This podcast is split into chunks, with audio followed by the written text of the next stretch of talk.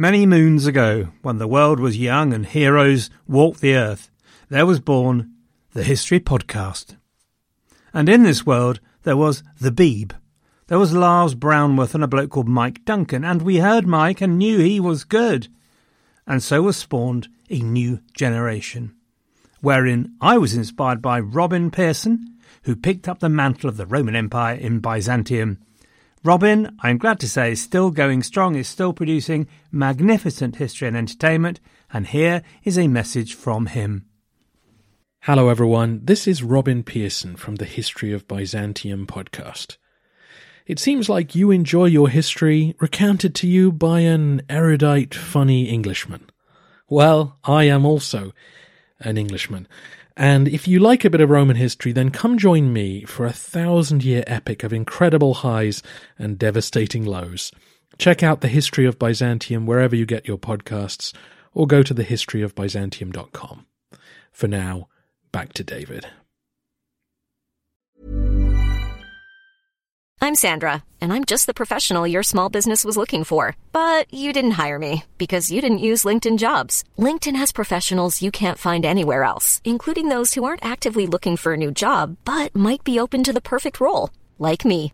In a given month, over 70% of LinkedIn users don't visit other leading job sites. So if you're not looking on LinkedIn, you'll miss out on great candidates like Sandra. Start hiring professionals like a professional. Post your free job on linkedin.com/people today.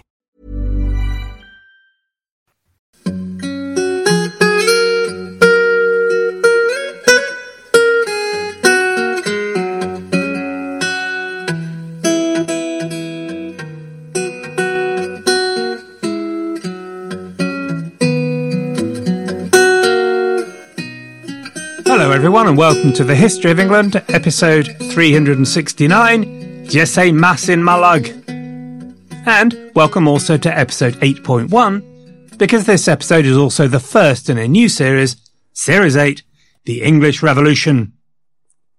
Now, of course, there are many other things I should be calling it the British Revolution or Wars of Three Kingdoms, and so on and so forth. And do not fear, I shall very much not forget how interconnected the three kingdoms are. But in the end, this is a History of England podcast, and so, well, that's that really. However, it is very relevant that we start this absolutely fascinated, zinging period of history, 1638 to 1660, not in England, but in Scotland. Because if Charles's personal rule created the reasons for the English Revolution, it was the mess that Charles made in Scotland that provided the trigger and started a chain of events he was unable to control, or at least unwilling to pay the price required to assert control over it. It is worth me saying at the time of writing this little bit, I have not yet got to 1660. In fact, we're only up to 1644 and the Battle of Marston Moor, and We've already had 27 episodes. I am so sorry. It is a period I absolutely adore and I have rather let it run away with me, but hopefully you'll enjoy that detail as much as I do. I have some advice if you do start getting bogged down in the detail. So you might want to go back now to the episode before this, the At A Gallop episode on the personal rule. That gives a pretty good backdrop as to why all this is kicking off. Then there are two more At A Gallops already, which will help you keep the big picture if you're struggling with the detail, and I'll do more as we go through. So, eight episodes, 369 to 376, deal with the attempt to come to a political arrangement between 1638 and 1641 until the execution of Strafford pretty much nixes that. Seven episodes to 383 then deal with a period where both sides talk peace, but really prepare for war and they fight a war of words. The war of shooting starts at Edgehill in episode 384 in 1642 and so we're away. And along the way, of course, there is a whole lot more going on, which why takes so long. So there is the political bait and the emergence of new ideas, particularly from the scandalously unfamous Henry Parker, ideas that will be picked up by John Locke later in the century and made famous. The English Revolution is famously as much about religion as it is about the Constitution, and with the death of censorship, there is a flourishing of different sects.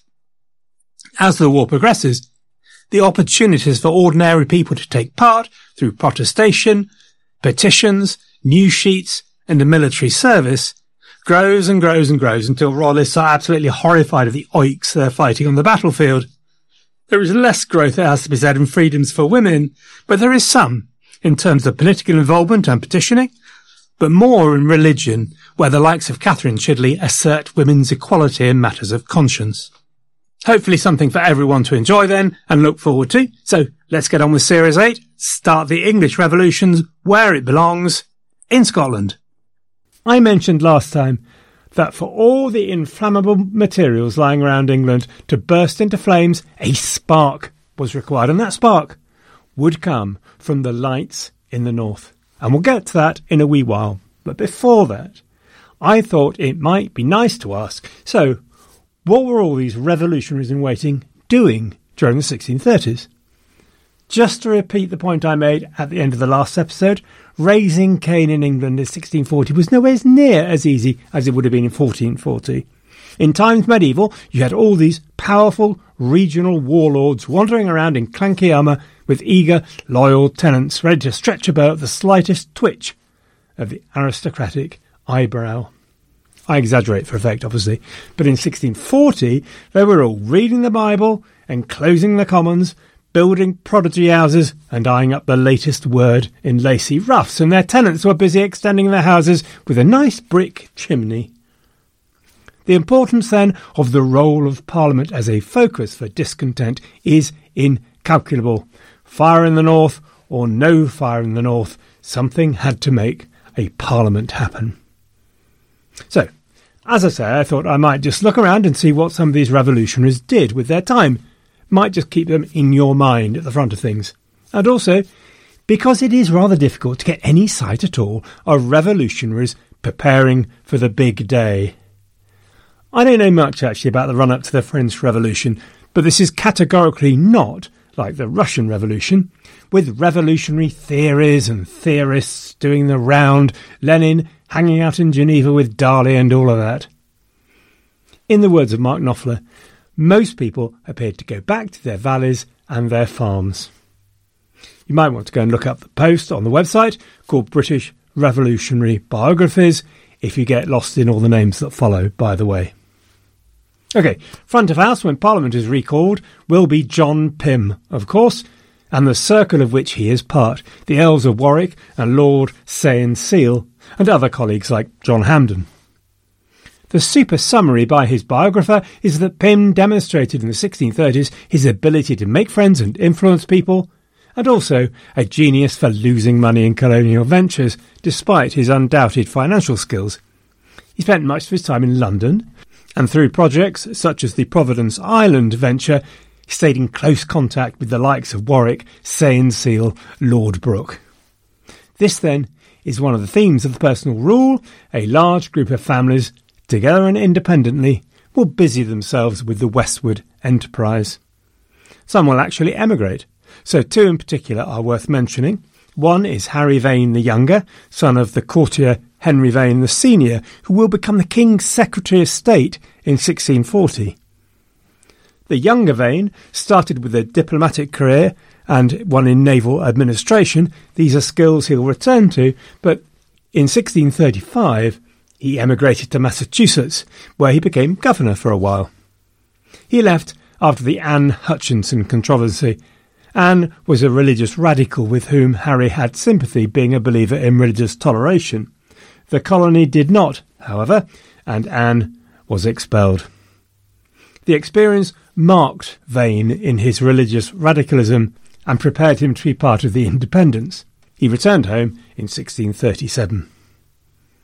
The other worth mentioning is Hugh Peters, a radical minister from Fowey in Cornwall, who spent much time in the Netherlands and then travelled to New England with John Winthrop, who was married to his stepdaughter. Peters was an active minister in New England, Minister of Salem for a while, and would return to England in 1641 as one of a Massachusetts delegation. Peters will stay and will be an ever present radical and preacher throughout the whole Civil Wars, a continual advocate for the independents and Congregationalists.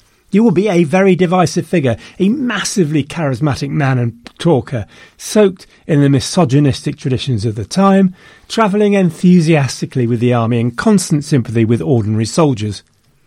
His passion and the strength of the impact on his daily life of his religion gave him an enthusiasm that bordered on the naive and drove his passion for and his views of political and social action. He is a character, is what I'm saying, and a character not to everyone's taste.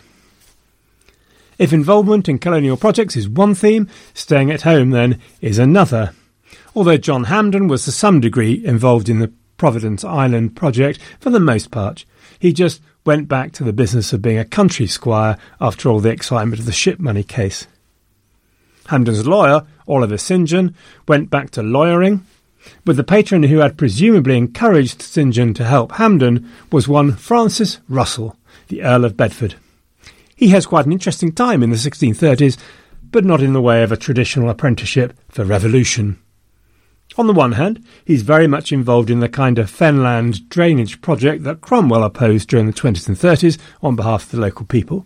And there is actually still a channel called the Bedford Drain named after him. A proud boast. Anyone who wants to name their drains after me, just let me know. Or honestly, just a gutter, anything. The other concerned what was called a little lane lately called Russell Street, west of the City of London. So population in London was growing like topsy. Facilities just weren't keeping up. So, with a license from the King to beautify the growing parts of London and employing the architect Inigo Jones, Bedford created an exclusive new development with church and tenements, all based around a large open piazza. It was called Covent Garden. All very exciting, but not particularly revolutionary. And then in the going back to the valleys and farms category, we might also include men like Denzil Holles, who, after the excitement in 1629 of holding the Speaker in the chair, was robbed of any revolutionary outlet. He went back to Dorset, picked up a few minor government posts, and was described by his biographer over the decade as a sullen country gentleman. Also in the same category, we should include two of the more martial leaders of the parliamentary side in the coming war, Oliver Cromwell and Thomas Fairfax. Cromwell married Elizabeth Bourchier in 1620, a marriage that seems to have been loving throughout the extraordinary changes in their lives over the next 30 years. In the 1620s and 30s, their fortunes fluctuated quite a lot. It was never very grand, and at one stage, Cromwell seems to have slipped out of the minor gentry level down to being a farmer as they moved to St Ives, although an inheritance improved his fortunes a bit after that. Throughout his life, the marriage was close. In 1646, they would move to London, although obviously Oliver was then away from home fighting a lot. A very small number of letters between them survive. Elizabeth comes across as more outwardly affectionate. Truly, my life is but half a life in your absence, she writes once. Oliver's a bit more gruff, and it seems very much more in the military man's style when he addresses her from campaign. Thou art dearer to me than any creature. Let that suffice. Elizabeth gets a fair amount of grief from the political nation for being too sort of homey and ordinary during the protectorate where she's supposed to be all grand and queenly. But the relationship between her and her husband seems to have stayed strong throughout. They had nine children together, six of whom survived early childhood, and family seems to be a central theme in Oliver's life. He had a particularly strong relationship with his second daughter Elizabeth, who they called Betty. She was born in 1629. At the age of 16, she fell in love with a Parliament soldier, John Claypole, and was married. Oliver's grief at her death from cancer in 1658 inspired Andrew Marvell to write a poem about him. Anyway, that's enough of the lovey-dovey stuff. Four things really to know about Cromwell in this period. Firstly, not only was his marriage close and a source of emotional support, Elizabeth also brought connections to add to those he already had, which would be very relevant in the coming brouhaha. Although he was very much a poor relation, he was now connected to the St. Johns, the Wallers, and a ream of influential gentry families too numerous to name here, including his cousin John Hampden. Elizabeth was the daughter of a London merchant whose father had estates in Essex and was therefore a neighbour of the Earl of Warwick. So the point about this is that when Cromwell reaches Parliament, he will know a lot of people, be connected to a lot of people, and his name will be known. Another concerns religion. There is a letter dated 1638 which records a famous conversion after what he described as a long period of melancholy. These dramatic conversions are very reminiscent of many similar events in the lives of other of the godly and the Puritans. Oh, I lived in and loved darkness and hated the light. I was a chief, the chief of sinners.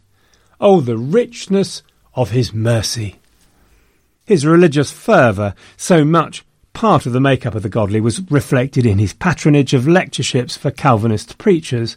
And this is another sniff of opposition to royal and Laudian rule to add to his defence of the common people of the fens. Laud was not keen on these private preachers. He tried to close down as many as he could, because they were very rarely of Arminian disposition, and in actual fact they were a, a way round his removal or disciplining of Calvinist minded Church of England ministers. In trying to save a lectureship, Cromwell wrote to his local colleagues in terms that indicates his opposition to their removal by Laud. In these times, wherein we see they are suppressed with too much haste and violence by the enemies of God. The enemies of God, identified here then, appear to be bishops. And finally, there is a famous remark Cromwell is supposed to have made when the Grand Remonstrance squeaked through a parliamentary vote in the 1640s, when Cromwell whispered in the ear of an MP that he'd considered emigrating to New England. So maybe he considered such a thing during the darker days at St Ives. Thomas Fairfax Cromwell's military boss through the civil wars, also busied himself in his home county. Thomas, or Black Tom as he was known, was a God's owner, one of those lucky enough to have been born in God's own county of Yorkshire.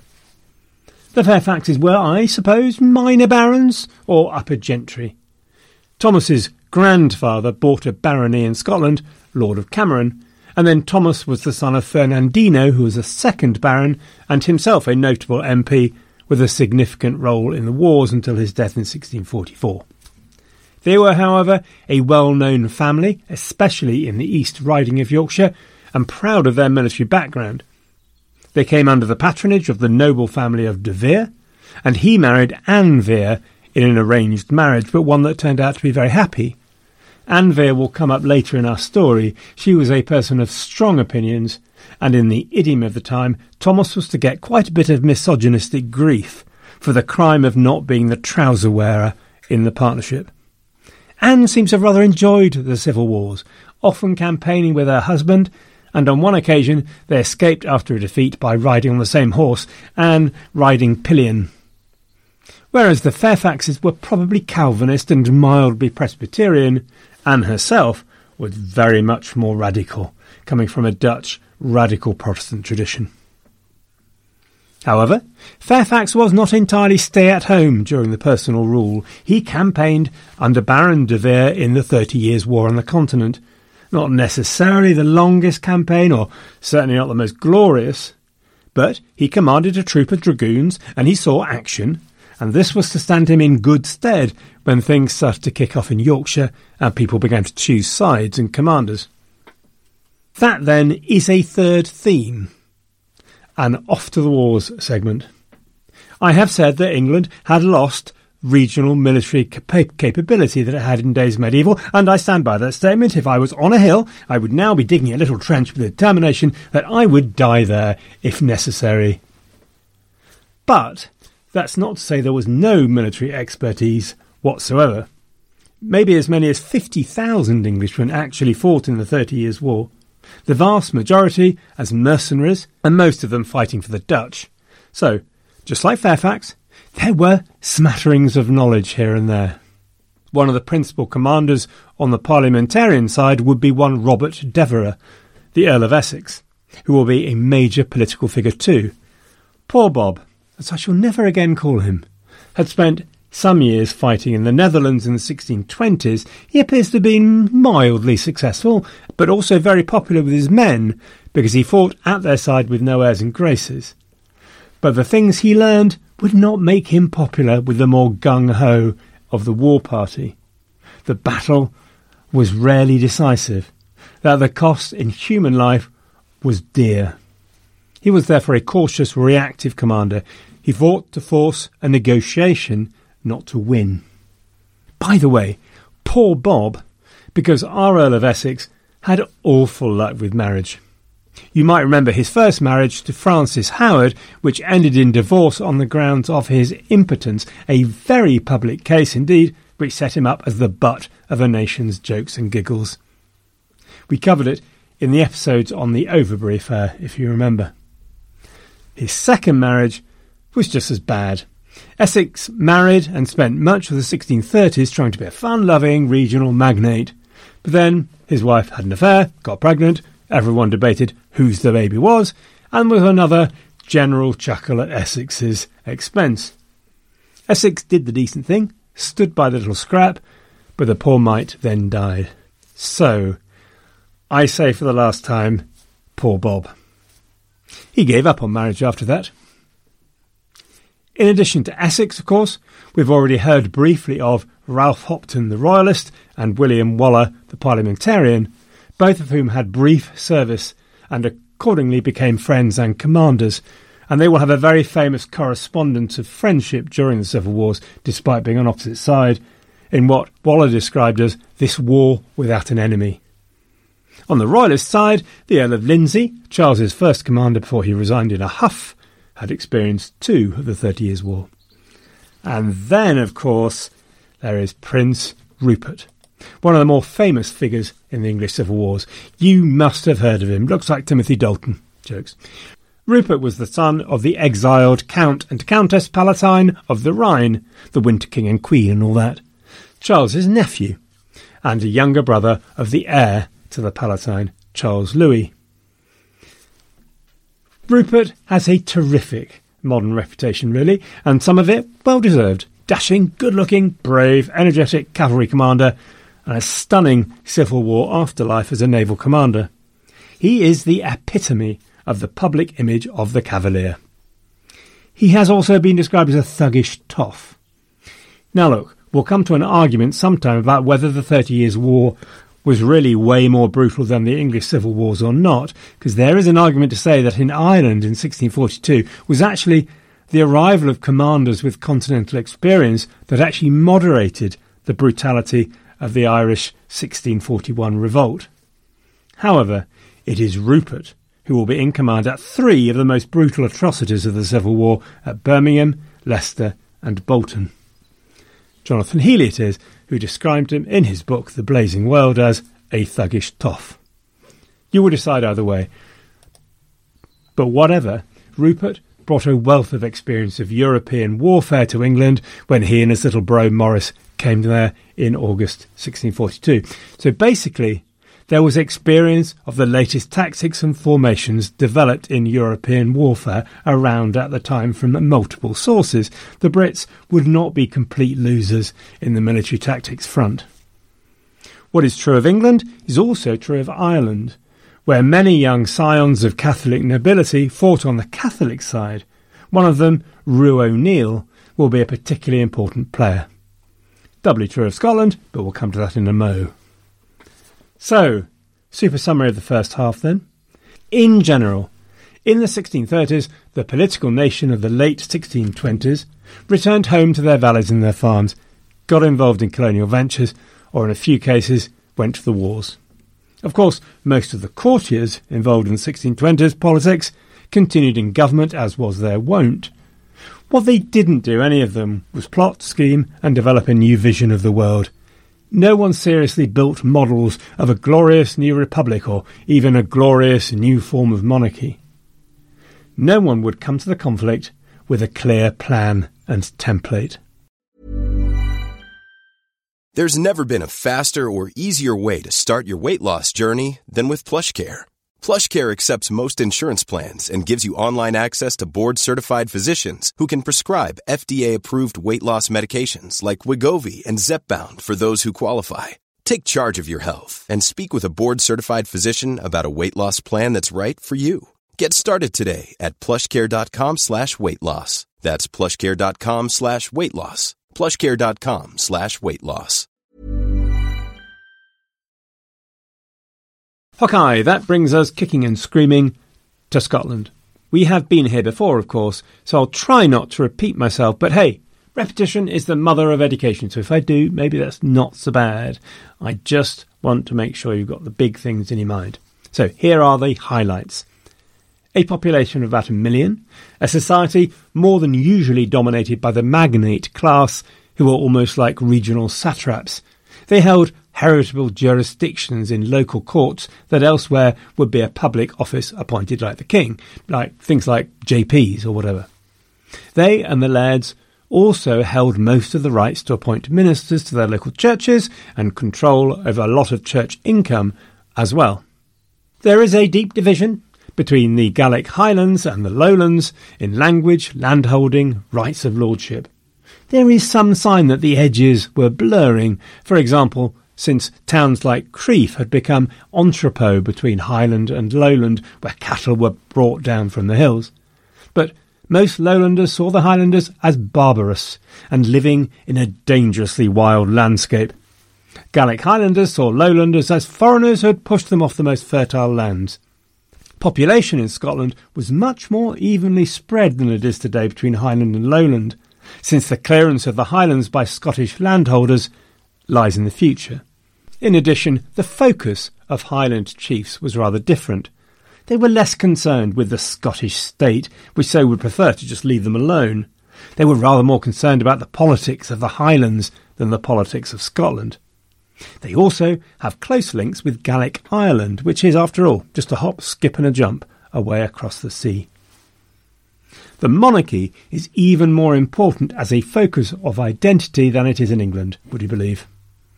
There is little of the great reverence for other institutions like Parliament or the form of law that you have in England.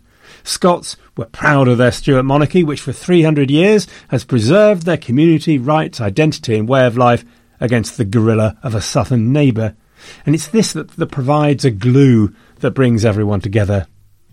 Just as importantly, their king was now largely absent.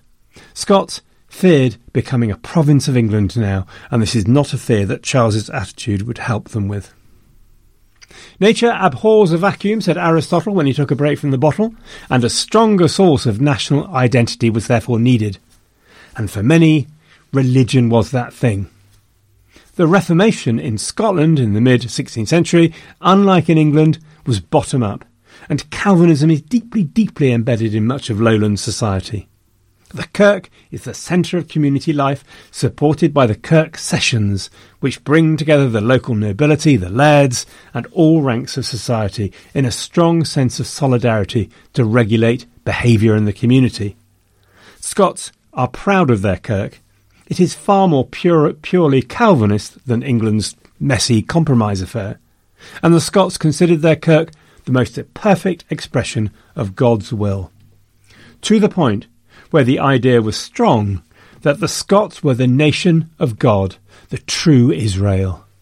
Maybe they could lead other nations, such as England, into the light. The Presbyterians have a strong voice and a deep dislike of bishops. They saw them as agents of the state, a hangover from Catholic days, and with no authority for them to be found anywhere in the Bible. However, Religion is less of a unifier than it was before the Reformation, and than was the monarchy, because take up in the Highlands has been rather more patchy, although it is very strong in the Campbell lands of the southwest Highlands. But for many Gaels, Calvinism smacks rather of the lowlands, and even worse then of the Campbell clan. And in the northeast and Aberdeen, Episcopalianism remains very popular, and indeed Catholicism survives there too. That's where we are. A horribly short introduction, so sorry to any Scots out there, but I don't really want to repeat myself too much.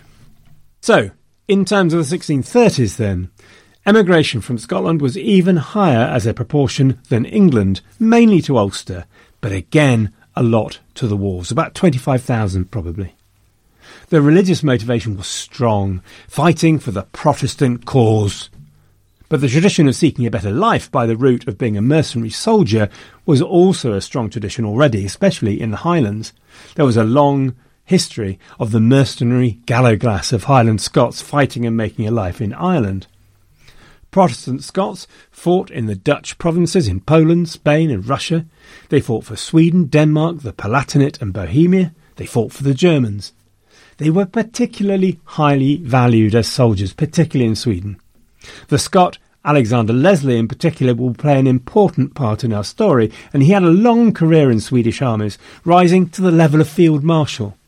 He earned a debt of gratitude from the Swedes, and this is very important because when the balloon goes up, the Scots will have a talented and experienced military commander. They will have a good supply of arms from favours pulled in by Leslie when he finishes employment for Sweden, and a large pool of experienced soldiers on whom to draw.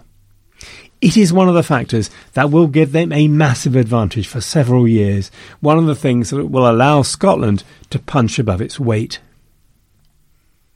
I have definitely told you that on his ex- accession, James I left his son not only his kingdoms, but also a little buried bomb that would take great care to manage and not set off. No bishop, no king, James had said, and the stern Calvinism of his subjects in Scotland had spooked him somewhat. So, James had fought hard to protect his bishops and their role, and had largely succeeded, and also in maintaining some aspects of the more ceremonial form of religion, such as bowing at the name of Jesus, having altar rails. These were then embedded in the five Articles of Perth he issued. And if you wanted to get chucked out of a Scottish dinner party in 1630, just say, Hey, don't you love those Perth Article things? Your feet would not touch the ground, you'd find yourself in the rain. James and his bishops had managed things with great care, though, after the Five Articles. They had not confronted the Calvinists, particularly in the heartlands of radical Calvinism, which is to be found in the south, southwest, places like Galloway, and the ancient Kingdom of Fife.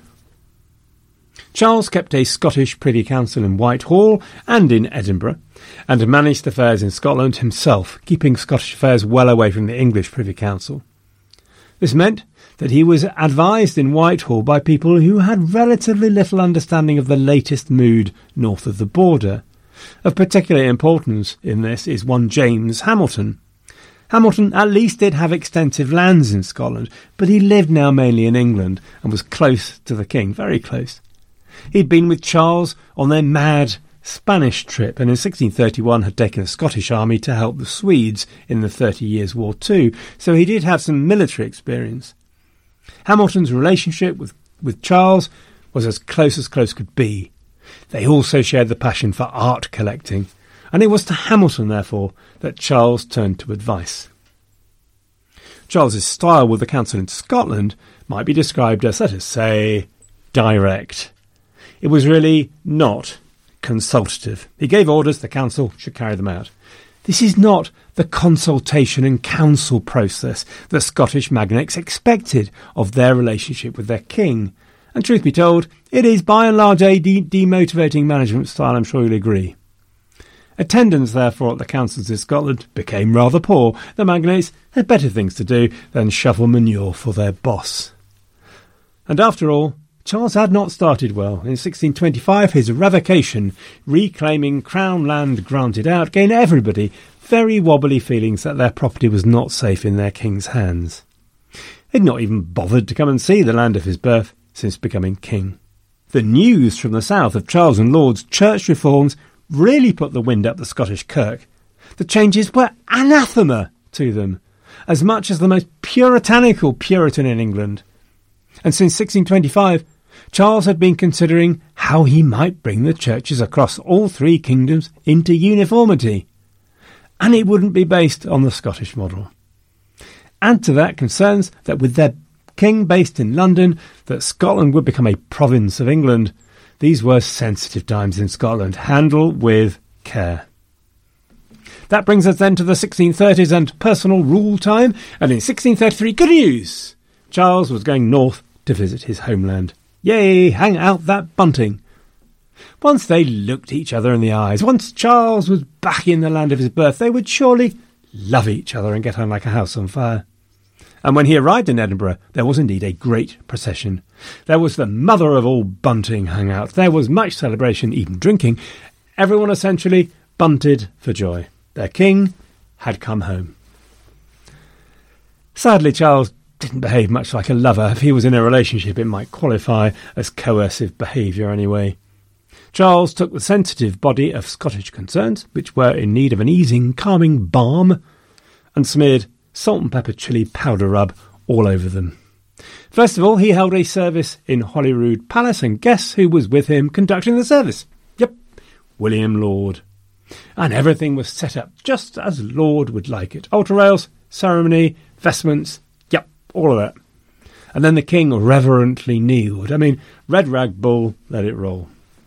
And then, just to nail down the coffin cover, they used the English Book of Common Prayer. The Scots did not like the English Book of Common Prayer. They did not like set liturgies generally, actually. And it was all perilously close to papism in their view, and it was English too. So, as starts go, not off to a flyer. Next, the reason for the visit Parliament. Now, Scottish Parliament was different to the English one. It was unicameral, just one chamber, and all the estates therefore sat together nobility, church, burgesses of the towns. Parliaments were much shorter. This one would be just ten days long, although that's unusually short. Although the estates might meet beforehand separately, the hard work was done by the Lords of the Articles, a committee that prepared all the bills for approval by Parliament. They were easily influenced by the King. They included his bishops, and Charles himself attended their meetings.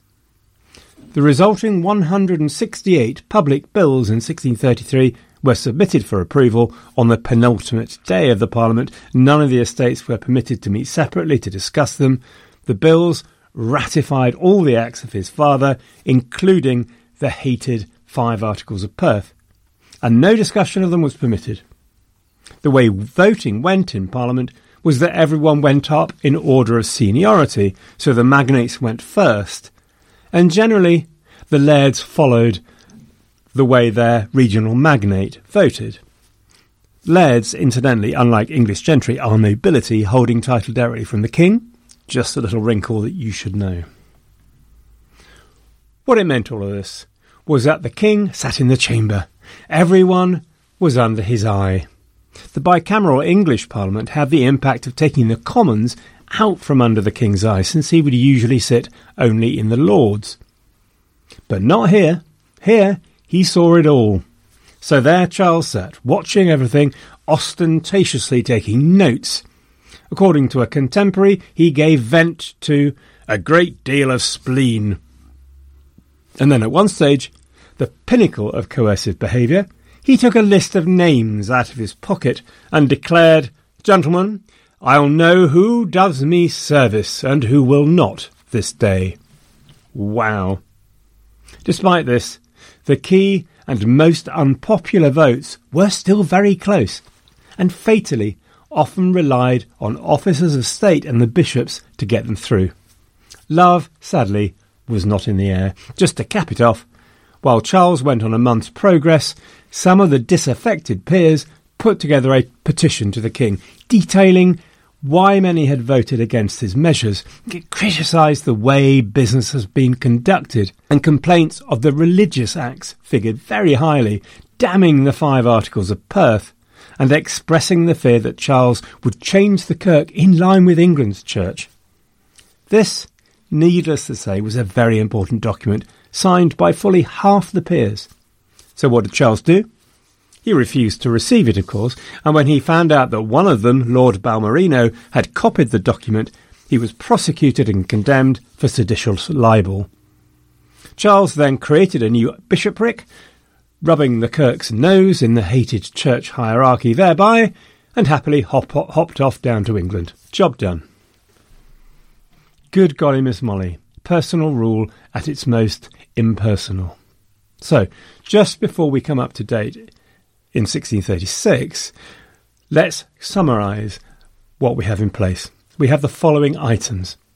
Number one, a king out of touch with his people, uh, with all the signs that he did not care, and out of favour with his natural allies, the magnates. Two, a people worried about the high handed way in which governance has been carried out. Three, a people terrified that their native form of religion will be replaced by an alien one, and that papistry will arrive in town on its tail. And four, a people beginning to believe they were becoming just a province of England and subject to the gorilla's muscle. So, Charles had better tread carefully and with great political skill, which you can be sure he proceeded to do. Not. It is a prayer book with which we need to start.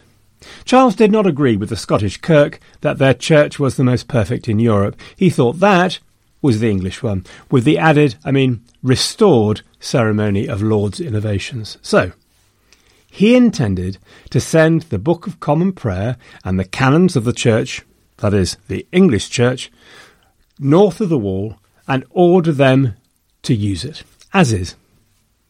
To give them credit which they are rarely due, the Scottish bishops talked him out of it, and instead they were commissioned to create a Scottish prayer book. By 1637, all was ready. New canons were issued in January, the new prayer book by July. Neither of them were designed to make the Kirk happy. The canons included the five Articles of Perth and excluded the Kirk's General Assembly. The prayer book was actually worse than the original since it had removed some verbiage against the real presence, and worse, in the preamble it said, The churches under the protection of one sovereign prince. So, the finest of churches, the Kirk, was to be rolled into that popish English mess then. More grist to the mill of the concept in Scotland that if there was to be one church throughout the three kingdoms, it should not be the Church of England, but au contraire, mon brave and sacred blue, it should be a proper Presbyterian model. So, everyone ignored the new Book of Common Prayer. Charles could have made like his father at this point and let the book be used by those inclined that way, like the Episcopalians in the northeast. But gently, gently, in Charles's playbook, did not catch the monkey. So, he ordered his council in Scotland, led by Traquair, to order everyone to use it, and to use it on the 23rd of July. Now, Traquair doesn't get a great press from historians, as Godwin said, and there is some evidence he encouraged all the ensuing mayhem because he rather liked seeing the bishops get it in the neck from a political point of view. But in what follows, Charles rarely made any attempt to sell the benefits of all this to his people, he didn't even sell the sausage, never mind the sizzle. He made precious little effort to persuade. And secondly, he never worked with his council on the spot. He just sent them orders go faster, go harder, despite their pleas to go easy. But also, make no mistake, what follows was no accident. It was coordinated by the opponents of the king's plans. They were forewarned. Scottish ministers from Ulster warned them of Wentworth's activities. English and Scottish Presbyterians and Puritans sympathised with and supported each other. In February 1637, for example, one Eliza Borthwick, a Scot based in London, came back to Scotland to report back on all the feelings down south. So, on July the 23rd at the Kirk of St Giles in Edinburgh, things kicked off in a royal fashion. It is a real hoot, and I wish I could spend more time on it. And if you become a member of the History of England podcast, you can. There is a complete series on the history of Scotland, and there's more detailed coverage in there. Anyway, as the Dean read the collects from the Scottish Book of Common Prayer, the congregation in St Giles went mental. Stools were thrown. Possibly mythically, a market trader, Jenny Geddes, threw a stool and cried, Doogie ye colic. The whammy, Faust thief. Dare you say mass in my lug? That was my friend Davy doing Jenny. The translation is Devil calls you colic in your stomach, false thief. Dare you say the mass in my ear? The crowd outside hammered on the windows and doors. Women led the protests by design. I think because it was felt that would lend more seriousness to the message, that this was genuine, not just a riot. But also because the organisers felt retribution against them would be much more restrained. Although there was all manner of chaos and plenty felt threatened, physical violence there was none. This was all carefully contained and planned, not a spontaneous riot. Although the prayer book was temporarily suspended on the 29th of July, from that point on, uncompromising royal orders kept arriving in the Morning Post of the Scottish Council. They were a bit scared of the boss and rather glossed at their reports home, while appealing directly to Hamilton in London to get the king to compromise. There followed six months of petitioning by the Scottish political nation, begging the king to change course. Resistance spread throughout lowland Scotland. Petitions came mainly from Fife and the south west, Galloway and so on, but they were extensive, and one had burgesses representing 36 of the royal boroughs, with 30 peers and 280 lairds. There were angry riots in Edinburgh, though when things got violent, the nobles and the lairds tended to withdraw and try and calm it down. Charles remained obdurate, refused to compromise, and still failed to make any effort to present an alternative vision of his way and why it was right, why it was better, other than that their role as subjects was to obey. There is nothing like the proclamation which had followed the 1629 Parliament in England, which had done rather a good job of presenting his case. And indeed, he did that thing we'd seen in the 1620s with the English Parliament. He now made it personal. He made it a test of loyalty to him. On the 19th of February 1638, he issued a proclamation saying that he personally had overseen and approved the prayer book and declared that those who opposed it would be treated as traitors.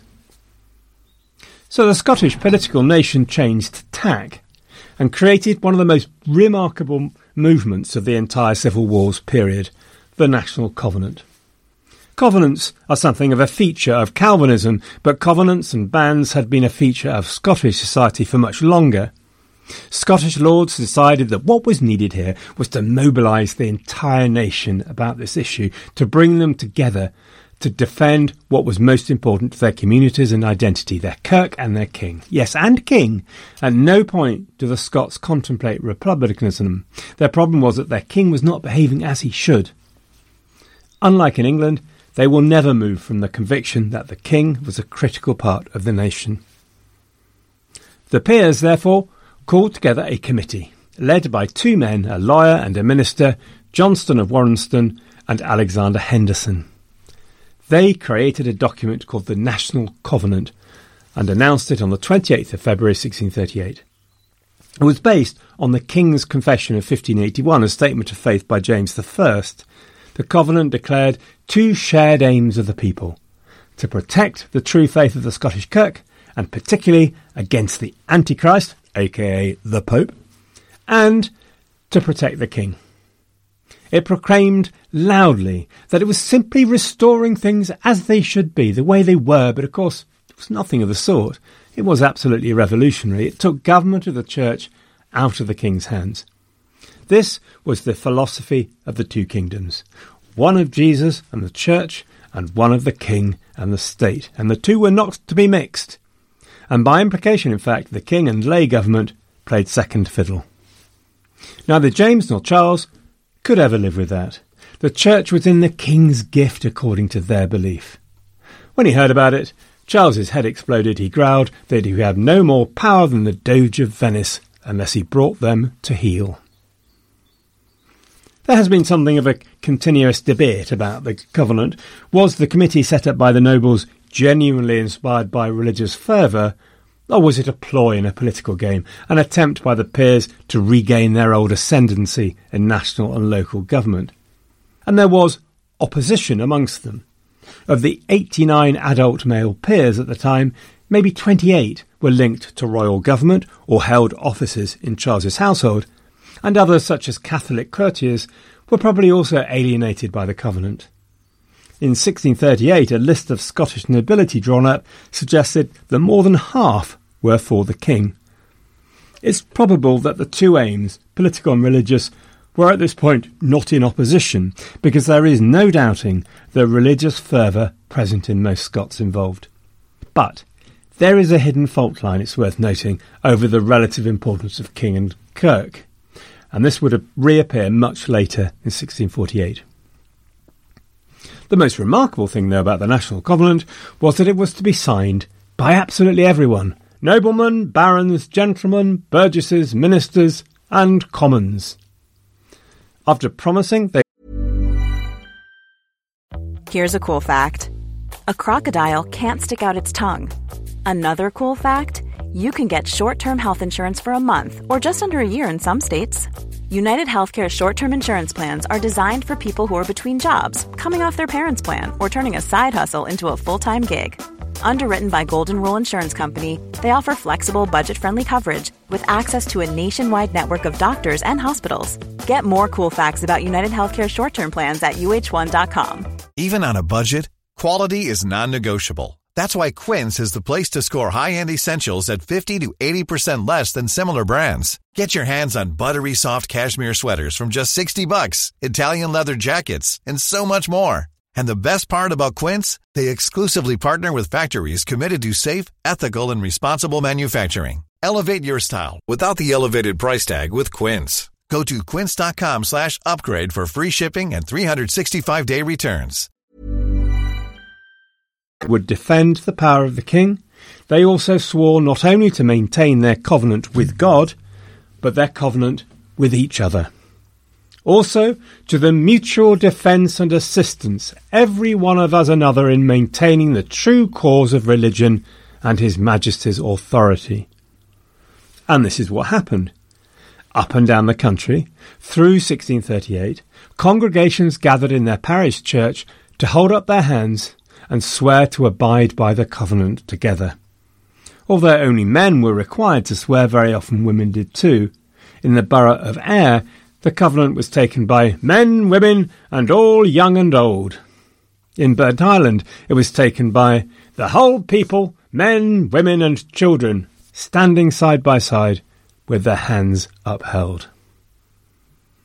The lords and ministers of the covenant had comprehensively outplayed Charles. And part of their reason for that was not just their understanding of the people, but their extraordinarily effective use of communication and propaganda. Petitions gathered, proclamations made at the Mercat Cross in town after town. They mobilised public opinion against blank royal commands, exercising nothing but the royal prerogative. The National Covenant was a masterstroke. Historian Laura Stewart makes the point that it was not just what people swore to, but the way it was all done. The social power of the covenant emanated from its association with practices and rituals through which people understood themselves as a religious community. It would take a miracle now to avoid war. From this point on, Charles might squiggle, he might squirm, duck, dive, dissemble, and deceive, but he had no intention of letting this pass. For the Lords of the Covenant, the danger was clear any agreement they came to now had to be future proofed against the king that would constantly seek for ways to reverse the covenant, and, quite evidently, by using the size, wealth, and power of England to do so. So, England must be brought into agreement with the Scottish Kirk. True safety lay in Charles's aim to unite the churches of the three kingdoms, but as a Presbyterian church on the model of the Kirk, not of the Laudian English Church. That will be the consistent aim of the Scots from this point forward to achieve that security. More than that, there must be a covenanted king. Charles must sign the covenant himself. And this placed centre stage the inherent contradiction of the national covenant. What would happen if the king and true religion were in conflict? What then? We'll find out more about that next week as resolution is sought. Meanwhile, I hope you can contain yourself until then, and good luck, everyone. Thanks so much for all your feedback and everything, and have a great week.